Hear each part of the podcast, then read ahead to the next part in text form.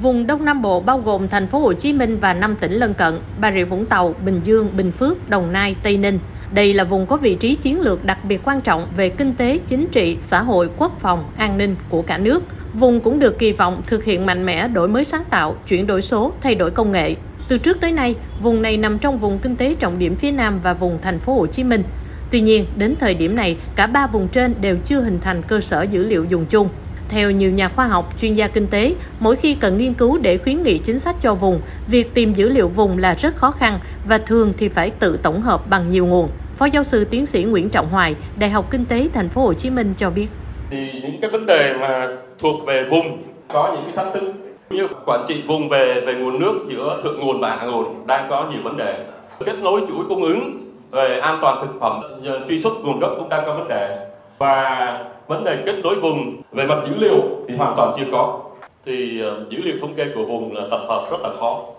Cùng chung băn khoăn về cơ sở dữ liệu của vùng, bà Võ Thị Trung Trinh, Phó Giám đốc Sở Thông tin Truyền thông Thành phố Hồ Chí Minh cho rằng, trong điều kiện công nghệ phát triển, chuyển đổi số và nhiều công việc được chuyển sang trực tuyến như hiện nay, từng địa phương đã từng bước tạo lập cơ sở dữ liệu của mình, nên việc hình thành dữ liệu dùng chung không khó. Cái chính là các tỉnh thành trong vùng phải mở và chia sẻ dữ liệu, cùng nhau thực hiện. Thực tế hiện nay cả nước, cả vùng và từng tỉnh thành đều đang thực hiện chuyển đổi số và khó khăn lớn nhất là chưa có cơ sở dữ liệu hoàn chỉnh, chưa được mở để người dân và doanh nghiệp có thể khai thác.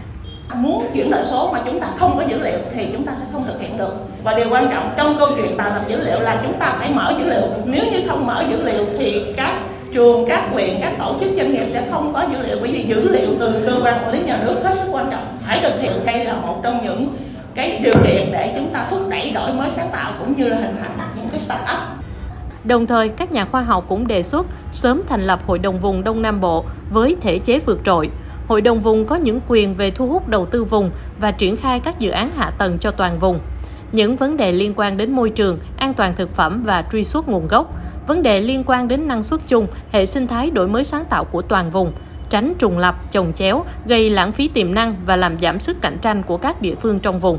Nhiều nhà khoa học, chuyên gia kinh tế chỉ ra các điểm nghẽn hiện nay của vùng Đông Nam Bộ là tỷ lệ lao động có kỹ năng thấp, chỉ 25%, sấp xỉ bằng mức trung bình của cả nước. Chi cho nghiên cứu và phát triển của các tỉnh trong vùng trừ thành phố Hồ Chí Minh ở mức dưới 0,1% GDP là quá thấp. Quản trị vùng chưa tốt trong kết nối chuỗi cung ứng, giao thông, quản lý nguồn nước, thu ngân sách gần 50% của cả nước nhưng chi ngân sách chỉ được 10%, dẫn đến khó khăn về nguồn lực cho sự phát triển của vùng. Hạ tầng giao thông của vùng chưa được phát triển đồng bộ, tỷ lệ đô thị hóa cao của vùng với phần lớn lao động nhập cư đang đặt ra rất nhiều thách thức về cơ sở hạ tầng trong bối cảnh thiếu hụt nguồn vốn đầu tư công và khó khăn trong quá trình triển khai giải phóng mặt bằng. Tiến sĩ Trần Du Lịch, thành viên Tổ tư vấn Kinh tế của Thủ tướng Chính phủ cho rằng, trong quy hoạch đang triển khai từng bước, Ngoài các đường vành đai thì còn có hệ thống đường sắt đô thị, hệ thống đường thủy gắn với cảng biển, dần hoàn thiện hạ tầng giao thông kết nối vùng. Hiện vùng cần có cơ chế để tạo nguồn lực xây dựng hạ tầng.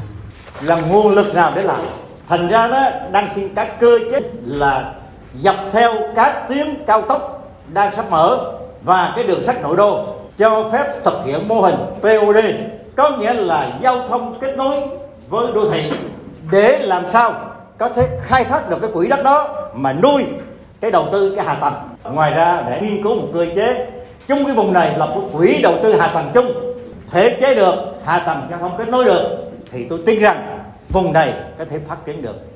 Trình độ công nghệ của các địa phương trong vùng, hoạt động đổi mới sáng tạo, ứng dụng khoa học công nghệ trong thời gian qua, mặc dù được nâng lên nhưng vẫn còn chưa đáp ứng được nhu cầu phát triển và chưa tương xứng với tiềm năng lợi thế của vùng. Theo giáo sư tiến sĩ Võ Thanh Thư, chuyên gia nghiên cứu về vùng kinh tế trọng điểm phía Nam và vùng Đông Nam Bộ, các cơ chế chính sách hiện nay chưa tạo thuận lợi cho các tỉnh thành Đông Nam Bộ liên kết với nhau để có những chiến lược, dự án, quy hoạch phát triển chung về khoa học công nghệ. Bà Thu đề xuất. Khi xây dựng thể chế chính sách tôi đề nghị đưa công nghệ 4.0 vào, big data vào để mà có xử lý, tránh trùng lắp, tránh xung đột giữa các văn bản và nhiều cái trùng lắp lắm nhưng nó không linh với nhau cho nên là hiện nay big data tức là đưa toàn bộ những cái dữ liệu có liên quan đến thể chế chính sách vào đấy